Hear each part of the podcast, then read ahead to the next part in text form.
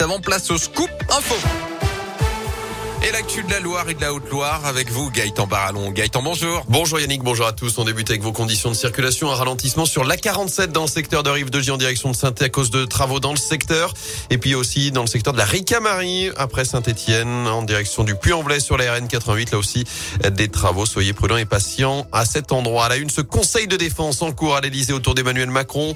Alors que la France annonce avoir envoyé 33 tonnes d'aide à la frontière entre la Pologne et l'Ukraine, des tentes, des médicaments, de la nourriture. D'autres livraisons sont attendues ce début de semaine. Par ailleurs, la délégation ukrainienne est arrivée à la frontière biélorusse pour des pourparlers avec la Russie. Les premiers échanges depuis le début de l'invasion jeudi dernier. Dans une vidéo, le président ukrainien appelle les soldats russes à rendre les armes pour sauver leur vie. De son côté, l'ONU prévient qu'une catastrophe humanitaire est possible avec 7 millions de personnes qui pourraient être déplacées à l'intérieur du pays si l'offensive russe se poursuit en Ukraine. Chez nous, notez qu'à Firminy, l'hôtel de ville va s'afficher à partir d'aujourd'hui aux couleurs bleues et jaunes du drapeau de l'Ukraine. Un rassemblement pacifique est prévu ce soir à l'issue du conseil municipal.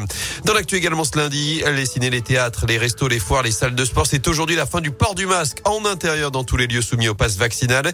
Exception faite des transports ou encore des magasins, des entreprises et des services publics.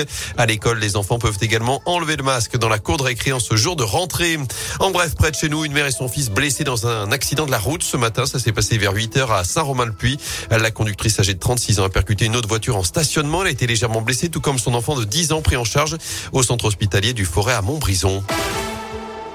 Un anniversaire à saint la Cinémathèque fête son centenaire. Il s'agit de la première cinémathèque régionale à avoir vu le jour en France. C'était en 1922, installée à l'origine sous les marches de l'Hôtel de Ville. Elle est désormais à Tarentaise. Elle propose 400 séances de ciné par an. Et pour fêter ce centenaire, plusieurs événements sont prévus. Les précisions d'Antoine Ravat, responsable de la programmation à la Cinémathèque de Saint-Étienne. On a évidemment la programmation tout au long de l'année de notre salle qui va faire l'honneur aux films tournés dans la Loire. Parfois, il y a des films qui ont une scène, voilà, un tournage chez Trois Gros, Arwan, etc. Mais on référencie ces ces films quand même. Et puis on va les valoriser dans le cadre de notre programmation. Et sur l'été, on va faire une grosse campagne de plein air euh, dans Saint-Etienne euh, pour présenter ces films hors les murs. Et puis on finira l'année avec le jeune public, puisqu'on va faire un mois de décembre autour du cinéma d'animation. On invitera nos jeunes publics à venir à la fois voir des films très particuliers et puis faire des tas d'ateliers de pratiques artistiques pour découvrir le cinéma d'animation. Et vous retrouvez plus d'infos sur tous les événements proposés sur le site de la ville de saint étienne en foot, le chaudron se remplit à six jours du choc face à Metz. Match déterminant dimanche dans la course au maintien. Le COP Nord est d'ores et déjà plein. Le COP Sud est en passe de lettres. Et d'après la SS, il ne reste plus que 300 places en tribune Henri Point pour cette rencontre.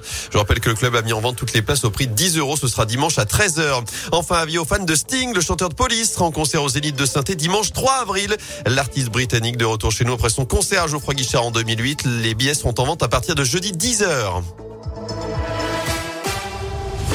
Parfait. Merci.